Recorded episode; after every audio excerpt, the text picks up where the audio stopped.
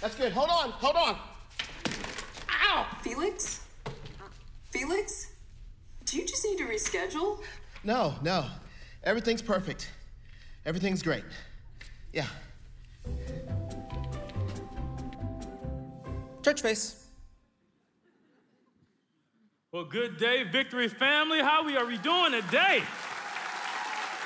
Come on, y'all can do better than that. Who's excited about being in church today? Come on, we just lifted up the name of Jesus. Are you excited to give God praise today?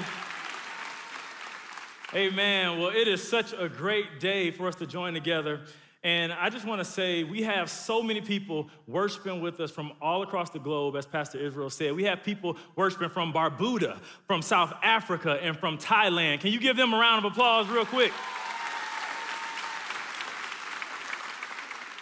Listen, and while we're excited about you being here, and while we're excited about all those who would even worship with us from the ends of the earth, there's a special group of people that I need you to give some love to that's joining us with us also. We have our Midtown campus streaming with us today. Can you do me a favor and give some love to Midtown? Midtown, good morning, good day. Come on, y'all can do better than that. Just for me, indulge me for a minute. Midtown, love you. Midtown, Kendra and I love you. We miss you. We look forward to seeing you next week. And so, while we are so privileged, so honored to lead and shepherd and have the opportunity to just continue to cultivate what's going on in the city, uh, bringing a representation of victory in the city, which is a representation of Jesus. Amen? We're excited to do that. At the same time, we are excited that we're here today. While I miss the Midtown family and while I'm looking forward to being back with them next week, I'm actually very happy that I'm here today. I'm happy that I'm here today because uh, on Thursday, Pastor Johnson, he gave me a call and he said, Mo, not feeling that great. You know, I don't necessarily know what's going on, but just to be safe, just to not make to make sure I'm not in the lobby and you know fist bumping and elbowing people and I might have to kind of get over something. Could you preach for me on Sunday at Norcross and stream it into the uh, Midtown campus? And I said, sure. Anything I can do to serve the house, you know, is definitely what we want to do. And not only was he not feeling well, this Sunday, today, is actually his eldest son's, Jeremiah's 16th birthday. So can we give Jeremiah a shout out? Come on. Happy birthday, Jeremiah. And listen, sometimes people would say, well, okay, just pray, you'll be all right. I'm glad that we have a senior pastor who uses wisdom and who is committed to his family. Amen? Can we put our hands together for Pastor Johnson, Pastor Summer, Bowie, for all that they are doing and leading us as we move forward. So, if you're reading between the lines, even when he said, Hey, I don't want to take the chance, this is my message to you. If you're not feeling that well, stay home and call the elders of the church so we can pray for you. Amen? Amen. So, listen, we're excited today. Uh, today is a great day as we are in this week three of our series called Church Face. And what I want you to do, I want you to open up your YouVersion Bible app. If you've never used it before, it's the app you probably use already to read your Bible. And what you do is you go to the bottom right, click More, click Events, and then put Victory Norcross or for Midtown, Victory Midtown. And online, you can actually find that as well. Today, as we're in week three, we're gonna go through and journey into a message that is critical. As a matter of fact, this message today could literally change the trajectory of your life. And I know we hear things like that and preachers say things like that, but I'm telling you, if we get the truth of today, you will never be the same. You will never be the same. I say that with confidence. And so, as we've been walking through this and we're continuing in this theme of emancipating greatness, what we have continued to echo and say is that you were made for something great. Can you make it personal? Can you say, I was made, I was made. for something great? And what we're saying, to be very clear, when we talk about the fact that you're made for something great, we want to make sure we understand that we're talking about God's greatness through us. We're not talking this self help gospel. We're not doing the Tony Robbins. We're not doing the Oprah. You get a car, you get a car, you get a car, you get a car, you get a car.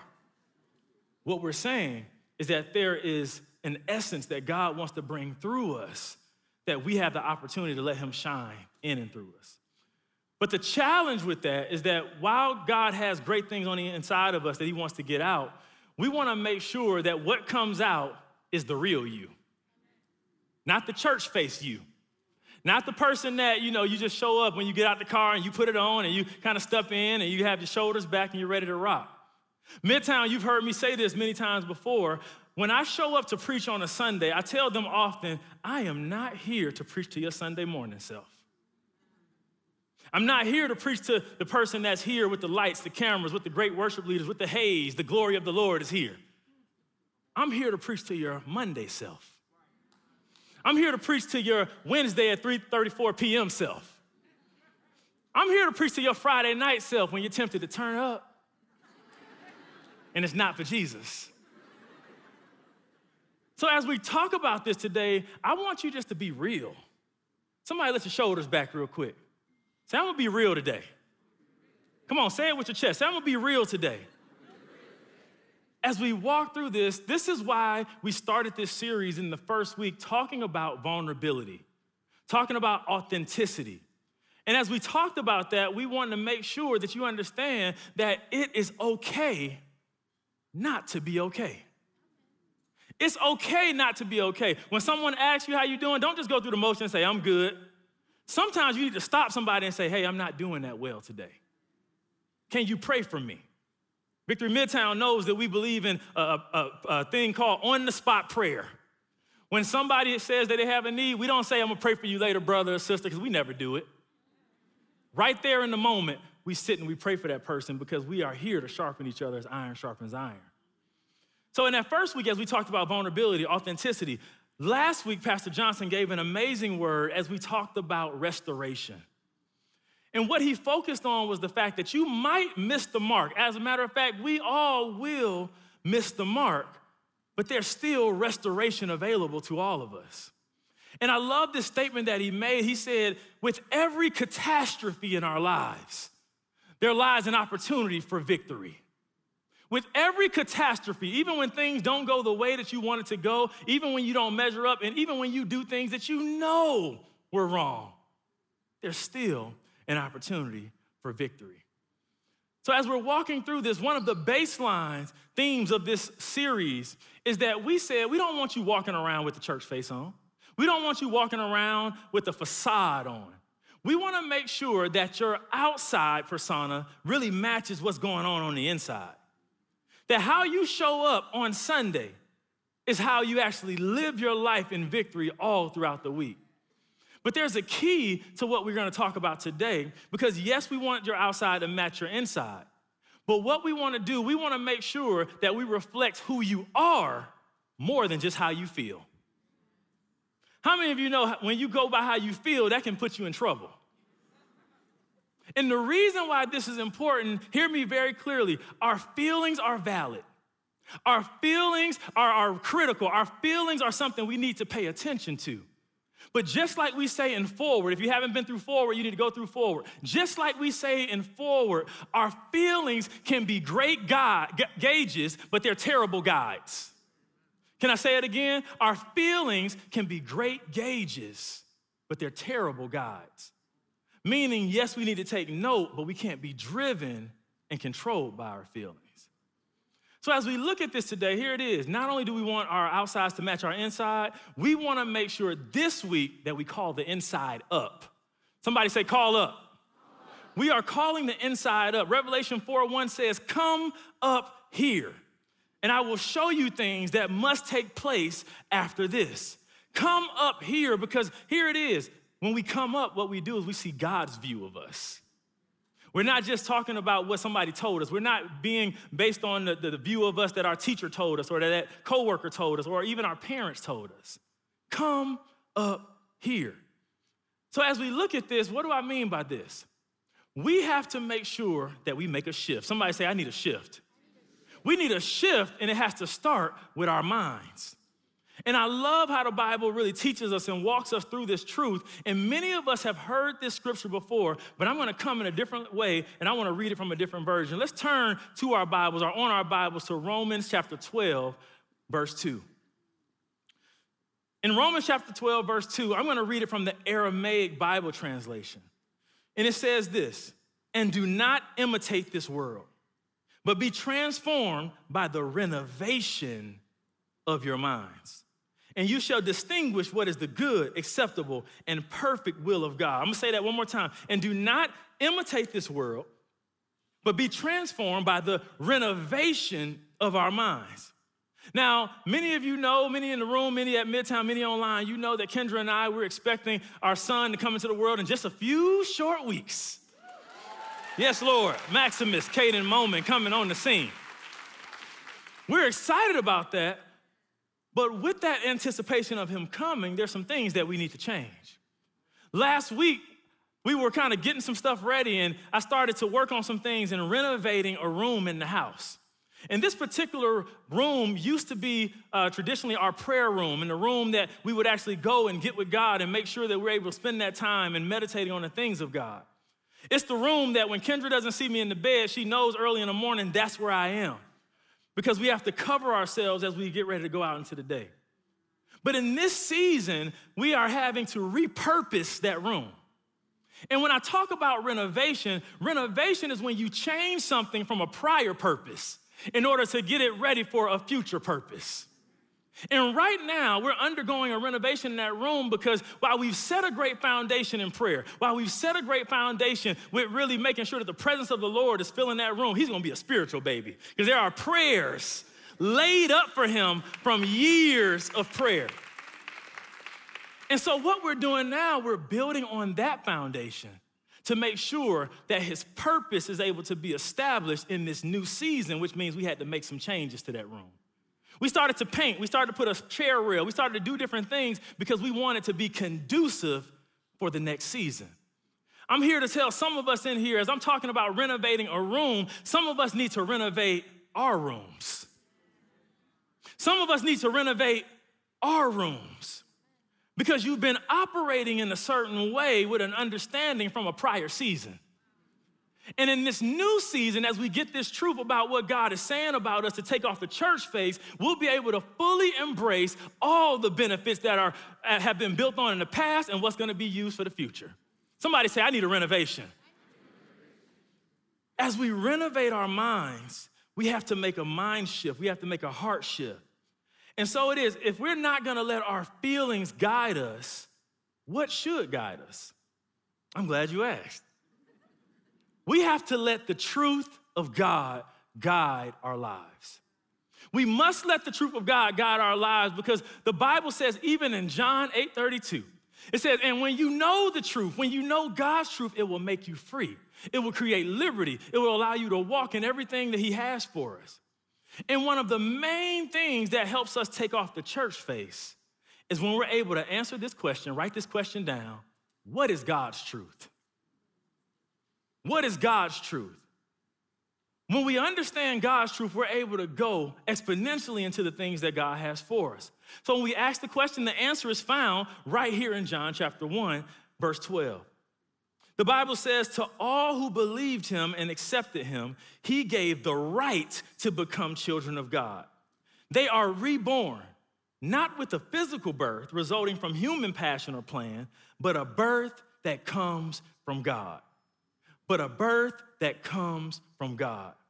But a birth that comes from God. I'm saying that because you need to get it in your spirit because some of us are activating at the level of how we've been birthed into the natural.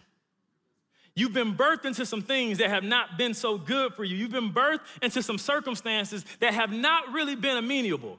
But I'm here to tell you today that when we understand the birth that comes from God, there is nothing that can stop us because we have the power of Jesus Christ operating in us. Somebody needs to say amen to that.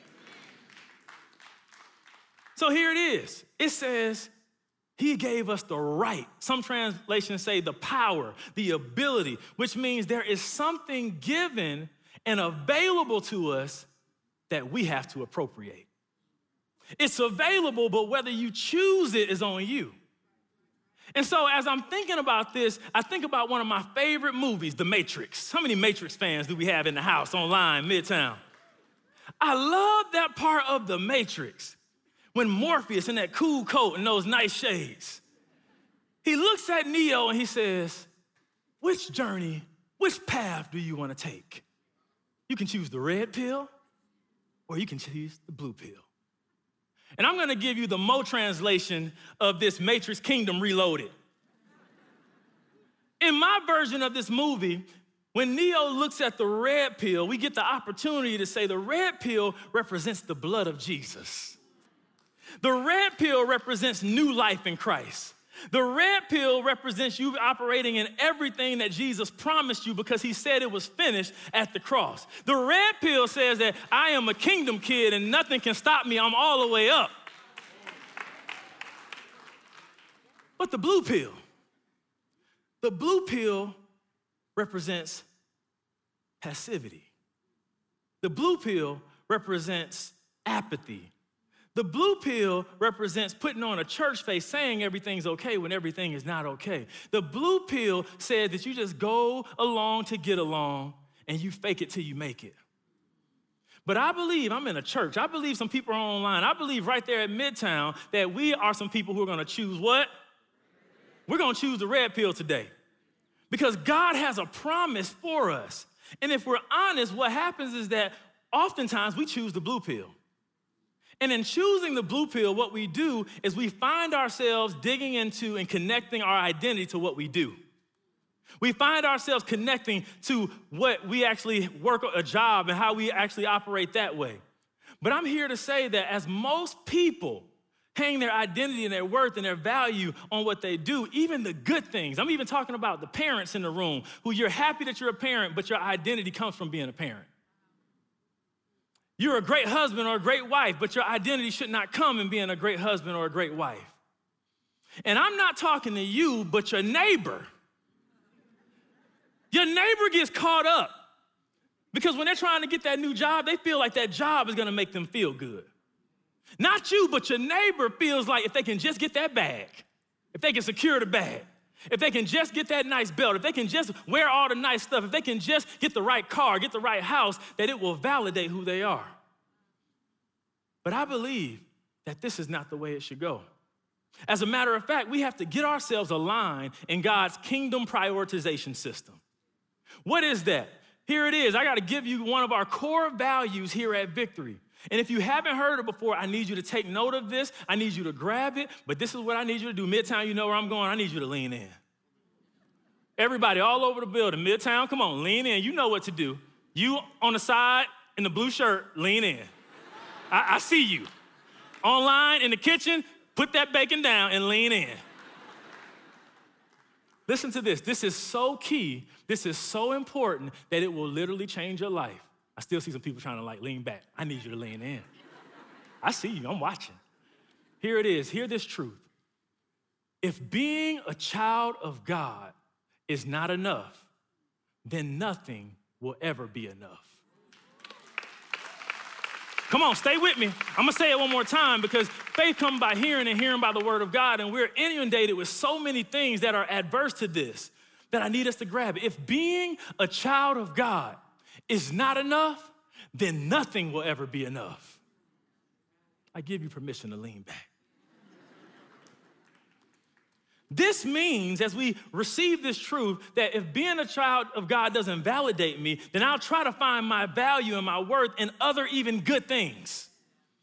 I'll fool myself, and that's what religion is. Religion is fooling yourself thinking that you can do something to actually get the favor of God. But what we're saying today, the main point of this message is to understand who we are in Christ, understanding the benefits that come with us being a child of God. And let me say it like this let me make this very clear. I am extremely grateful. I am extremely happy. I'm honored to be able to operate in the different realms that God allows me to operate in, but they don't make me. They're not my identity. See, I'm not a husband first. As much as I love that beautiful woman over there that's bringing our child into the world in just a few weeks, I'm not a husband first, I'm a son of God first. Let me say it like this.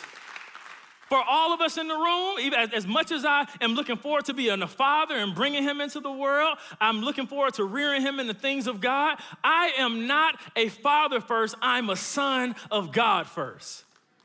Let me make it real, real. Midtown, this is for you as much as I love being your pastor, as much as I love being an ambassador for the kingdom of God, as much as I am excited about all the things that God is doing, I'm not a pastor first.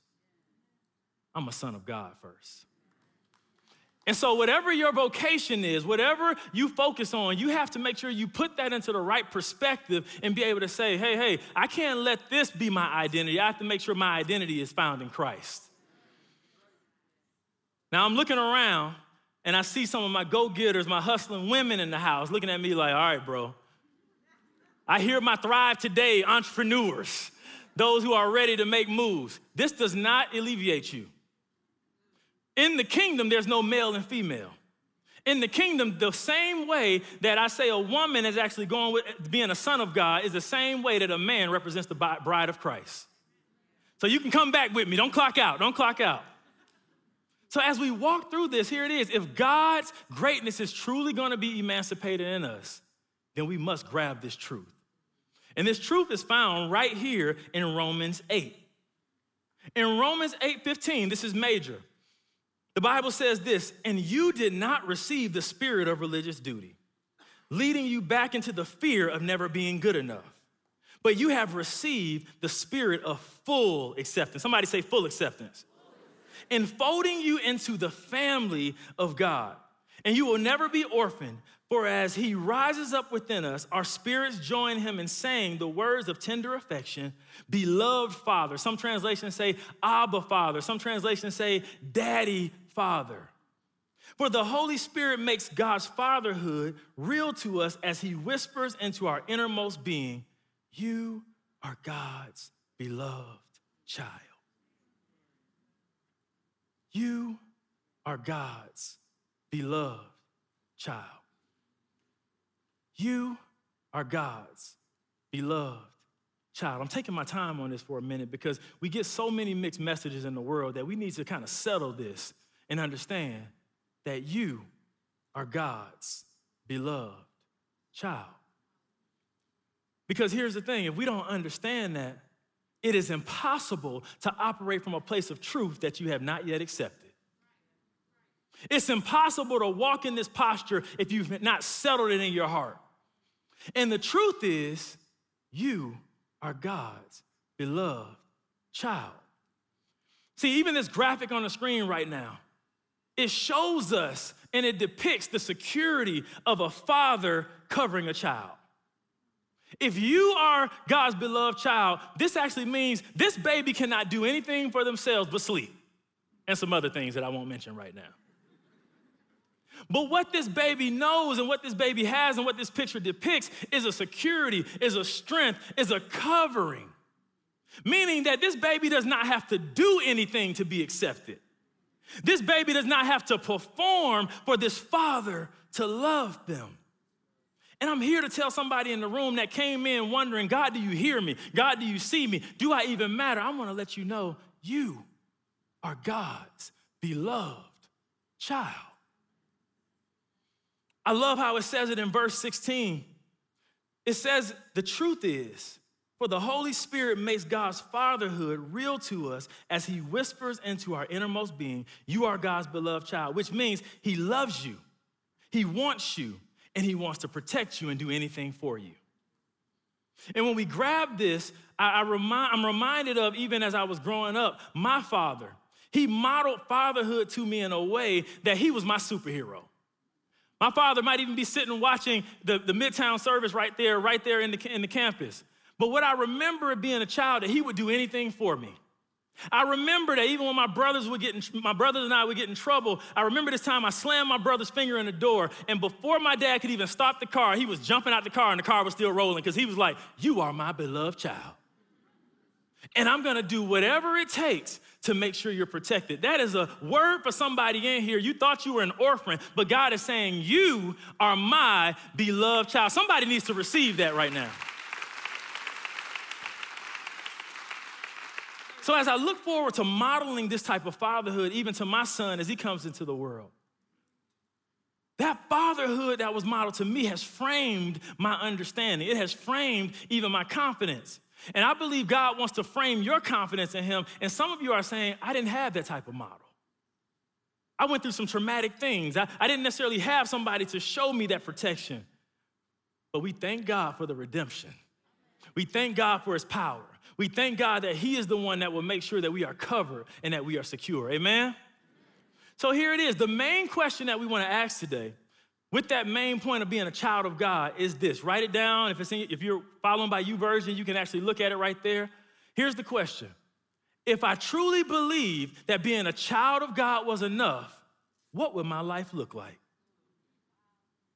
If I truly believe that being a child of God was enough, what would I be doing? How would I operate? Number one, it ends striving.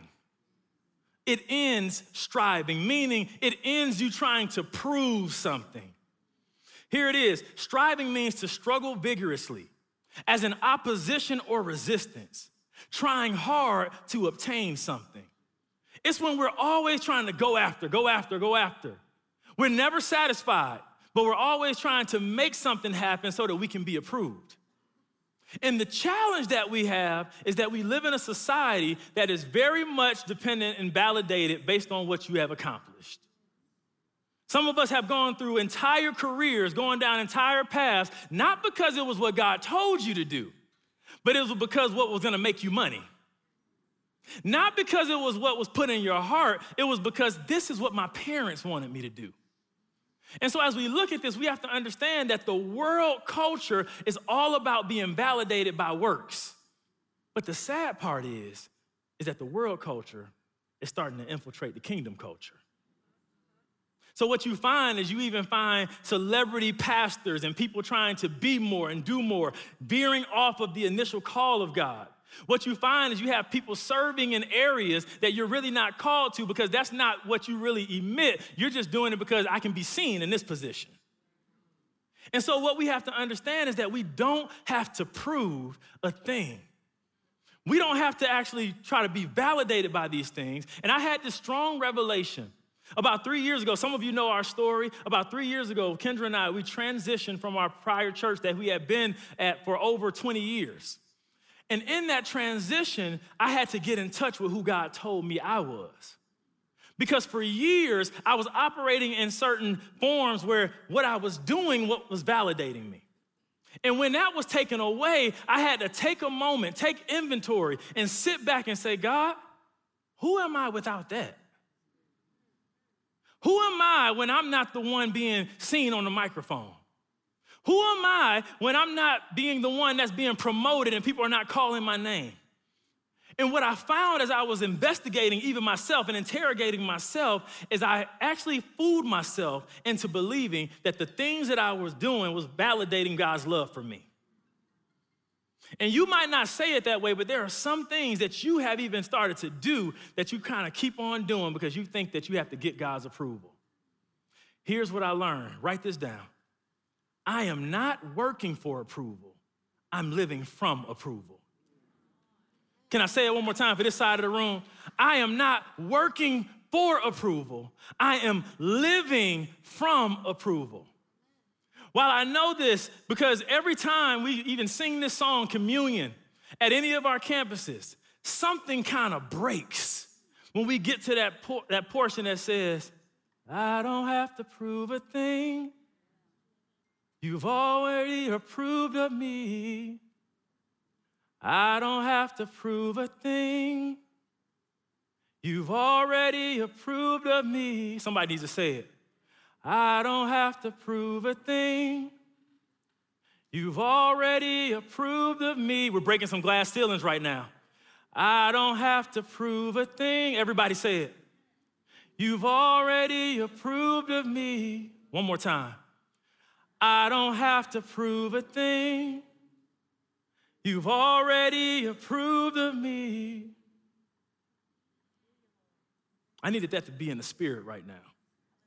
I needed to declare that even prophetically right now because some of us, even when we show up at church, even when we show up with the good face on, even when we show up and people ask us how we're doing and we say blessed, we are still trying to prove something. We're still striving, trying to make something happen. And what I love about this is that when we get away from striving, the Bible says in Hebrews chapter 4, it says, God's promise of entering his rest still stands.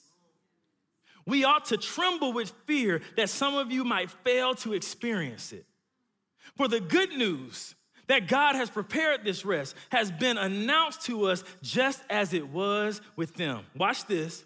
But it did them no good because they didn't share faith of those who listen to God.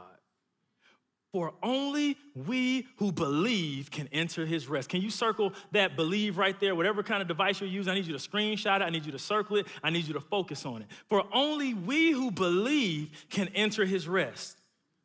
As for the others, God said, In my anger, I took an oath. They will never enter my place of rest, even though this rest has been ready since I made the world. Why did I want you to circle the word believe? Because what we're saying right here is that it is impossible to enter into the rest that God truly has for you until you believe what? That you are a child of God and that that is enough. So, this is a sober reality. I'm not here to hype you up today. I'm here to invite you into a new reality that God has already predestined for you. I'm here because we don't want to be a church that hears the word that puts on the form of godliness but does, uh, despises the power therein. We want to be those people who hear this word, embody it, and walk it out. Because here's something key that we all need to grab. Here it is. Listen to this. When you are striving after something, you often have to connive to keep it.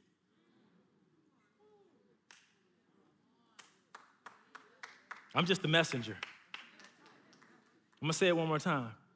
When you find yourself striving for something, reaching for something, clawing, stepping over people when you should be pulling them up, when you find yourself striving for something, you oftentimes have to connive to keep it.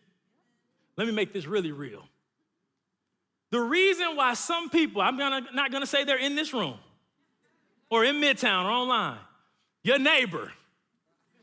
The reason why your neighbor always looks over their shoulder with their spouse when their spouse say, I'm gonna go run an errand. They've only been gone for three minutes and they're looking on Life 360 saying, Well, you didn't go where you said you were gonna go.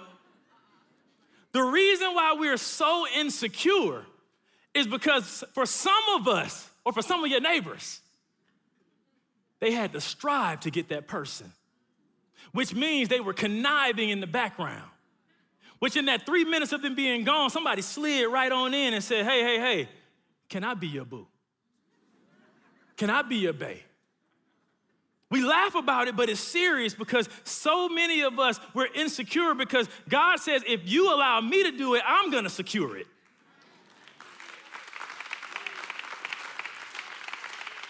And see, this doesn't just go for relationships, this even goes for me as a pastor with all the great things, Victory Midtown, that God is doing in our congregation, in our campus, with all the great things that are even to come in the next several months, what happens is I have to make sure that I keep myself in the right perspective.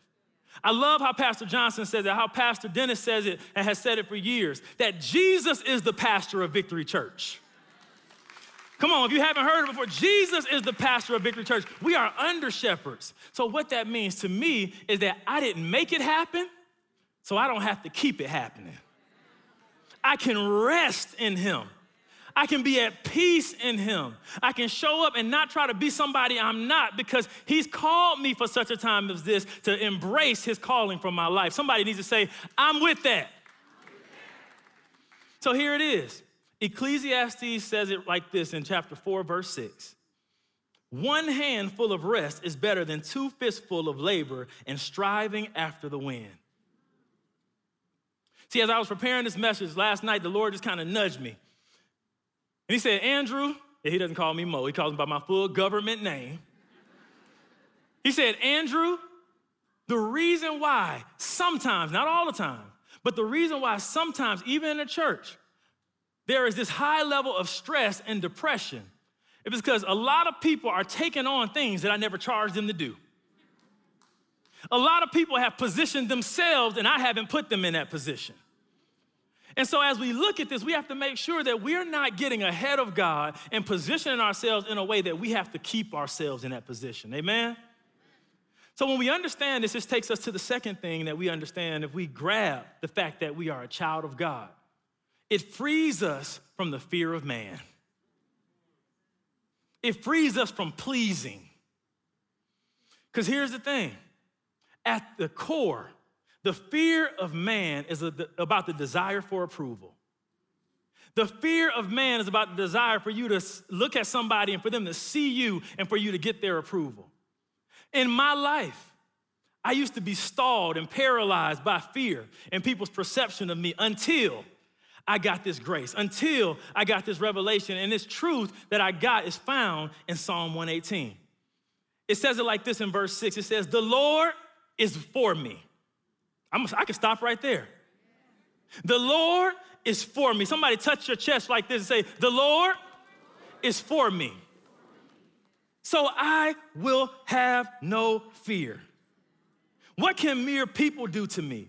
Yes, the Lord is for me. He will help me. I will look and triumph at those who hate me. It is better to take refuge in the Lord than to trust in people. Yeah, we need to receive that word. Because here it is. When we put our trust in people more than God, we will allow people to dictate how we operate. Some of us are operating in the fear of man and don't even know it. Let me show you how.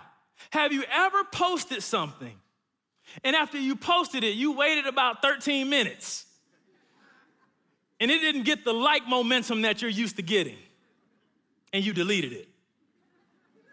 Because you're like, hey, hey, I usually get this many likes.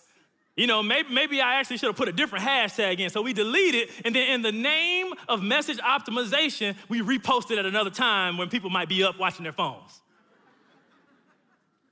We're laughing about it, but it's true. That is the fear of man. Have you ever put on an outfit? You got in the mirror, you liked it, you, you loved how you looked that day, you were fresh, you were ready to go. You stepped out knowing that you were killing it, but nobody gave you a compliment that day. They usually tell you how you put your stuff together and you like it. For some of us, if you didn't get that compliment, you might have went home at lunch and changed clothes. I see some heads nodding. But for others of us, that outfit is buried in the sea of forgiveness, never to see the light of day again. Because you didn't get the affirmation and the approval that you thought you were gonna get. That is the fear of man. When we're looking for approval, when we're putting our trust in people. I love how Proverbs chapter 29, verse uh, 25 says this it says, Fear and intimidation is a trap that holds you back. But when you place your confidence in the Lord, you will be seated in the high place. Seated in the high place, meaning your perspective changes when you understand who you are in God.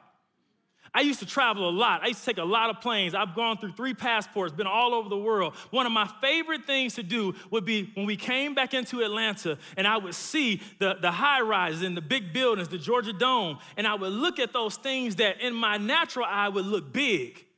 But in that perspective, they look small.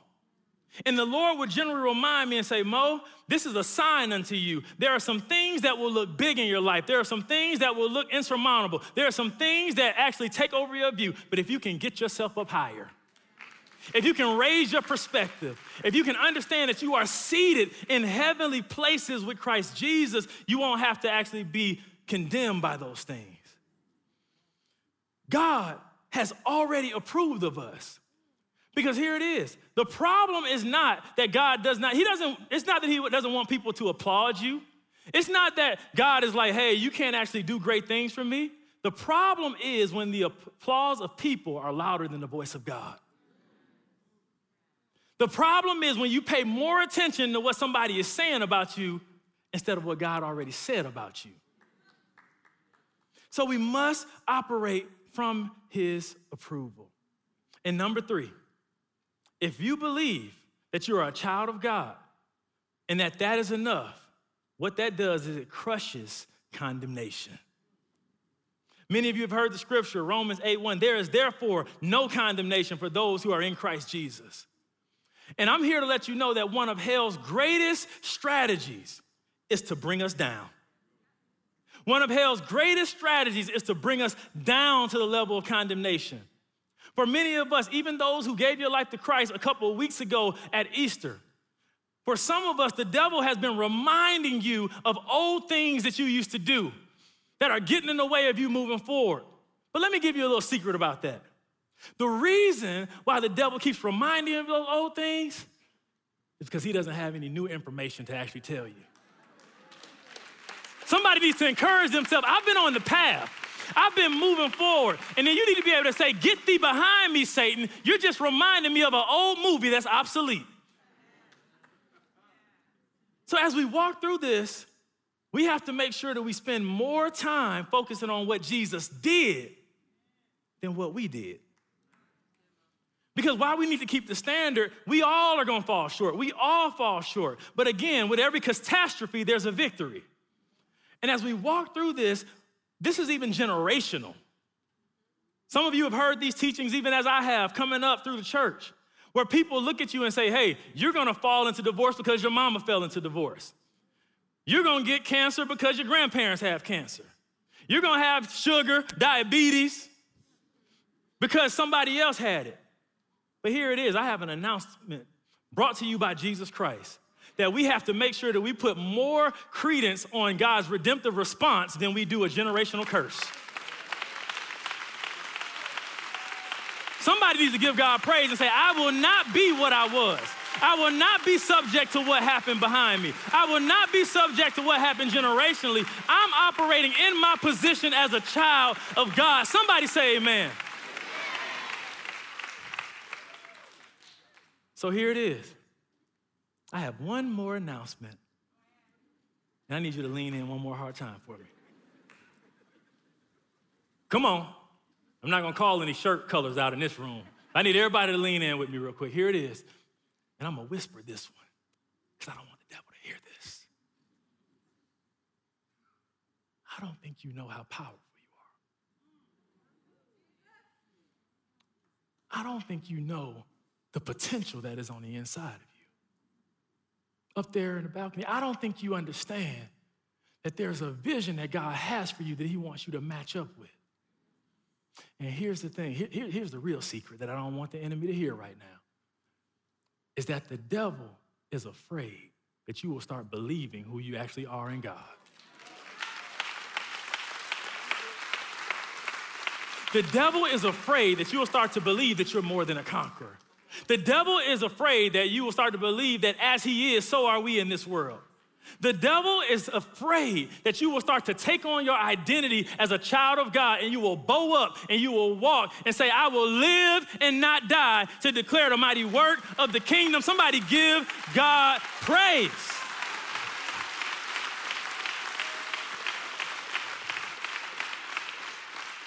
So here it is as we grab this truth Romans 8 1 in the Passion Translation. I, I, said it before, but I'm gonna read it from the Passion Translation. It says this So now the case is closed.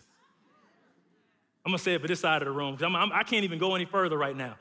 So now the case is closed. He goes on to say, There remains no accusing voice of condemnation against those who are joined in life union with Jesus, the Anointed One. See, if we grab this, if we understand it, you are unstoppable in Jesus' name. I love Mark Rutland where he says this. He says, The enemy of your soul is not nearly so afraid you will find who Christ is as he is for you to discover who you are in Christ. Something happens when you really know who you are. When you show up on the scene, things have to change. It's not because you're so strong, but it's because of the power of the blood of Jesus who has made you strong. It's not because you're so good, it's because you're a child of God and you appropriate that position. See, when I hear this, when I believe this, a picture comes into my mind.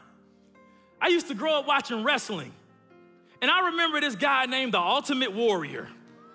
Some of y'all a little too young for that, but some of y'all know who I'm talking about. The ultimate warrior, he showed up as a champion.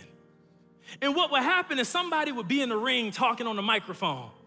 And then some theme music would come on, and you would know the ultimate warrior was coming in. You would look back like, oh Lord. And when the ultimate warrior came in, you knew without a shadow of a doubt that he was there to conquer. You knew without a shadow of a doubt that he was there to take his position as a champion. And what I'm saying in this message is that it's not that you're gonna be perfect, But the champion, Jesus Christ, has already won the battle for you. He's already sacrificed for you so that you don't have to stay in condemnation. And we have to understand that it's not about us, but it's about the one whose name is above all names, and his name is Jesus. He is the one that gives us our victory. And what else do I know? I know that I'm a child of God, and that is enough.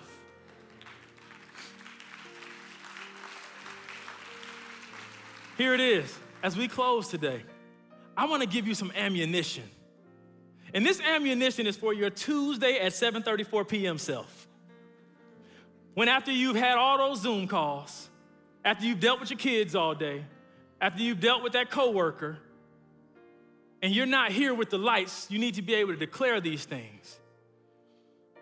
This quote by Martin Luther, the theologian, he said this, and hear this, hear this, get it in your spirit. When the devil accuses us and says, You are a sinner and therefore damned, we should answer, Because you say I am a sinner, I will be righteous and saved. No, says the devil, you will be damned. And I reply, No, for I fly to Christ who gave himself for my sins. Satan, you will not prevail against me when you try to terrify me by setting forth the greatness of my sins and try to bring me into heaviness, distrust, despair, hatred, contempt, and blasphemy against God. On the contrary, when you say I am a sinner, you give me armor and weapons against yourself, so that with your very own sword, I might cut your throat and tread you under my feet. For Christ died for sinners. As often as you object that I am a sinner, so often you remind me of the benefit of Christ, my Redeemer, on whose shoulders and not mine lie all my sins. So when you say that I am a sinner, you do not terrify me, but you comfort me immeasurably.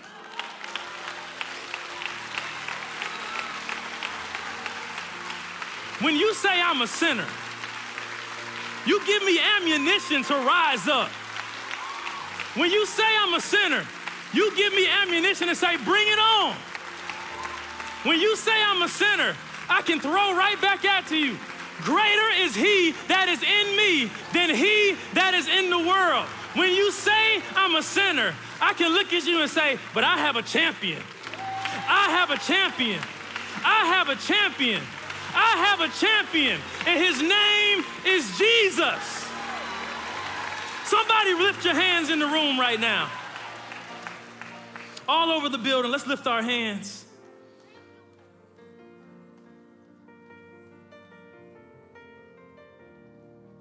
There's a grace in this house.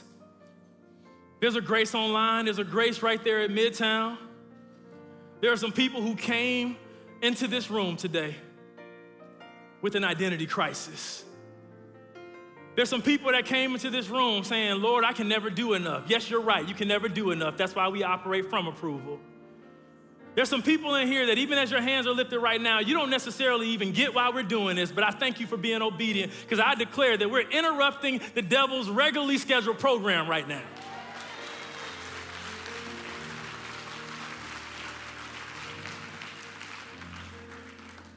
There's a grace because when we understand who we are in God, there is nothing that can stop us. So, with our hands lifted right now, Father, we receive your gift. Father, we receive that which you've already done. We receive the fact that you've given us a champion who fights our battles and who has already won. God, I pray for the person who was a skeptic even before they came in this room. That by your grace and by your mercy, you show them without a shadow of a doubt that your grace is sufficient even for them. Lord, we bless you. We thank you for your power. We thank you for your grace. And right now, we want to make sure that every person receives this benefit that we are privy to. So I pray that all of us, just repeat after me Lord Jesus, thank you for being my champion. Thank you for dying on the cross for me. Thank you for not letting my sin get in my way. So, Jesus, I repent right now. I repent of doing things my way. And I even repent of not seeing myself as you see me. Be my Lord, be my Savior, and thank you for forgiving me of my sins. In Jesus' name, I receive it, I believe it, and I walk it out in Jesus' name. Somebody give God praise in here. Come on, somebody give God praise in here. Somebody give God praise in here. He's undefeated. He's undefeated. He's undefeated. Y'all don't have to believe me. I know he's undefeated. So, in this moment, we're to give you a theme song. Because when you get tired, when you get weary, when you start to believe the lie of the enemy, I want you to put this track on Champion. Champion. Champion. Come on, say it. Champion. Champion. Champion. Champion. Say Jesus. Jesus. Jesus. Jesus. Online and at all the campuses, let's lift this up to Jesus. Amen. Let's worship.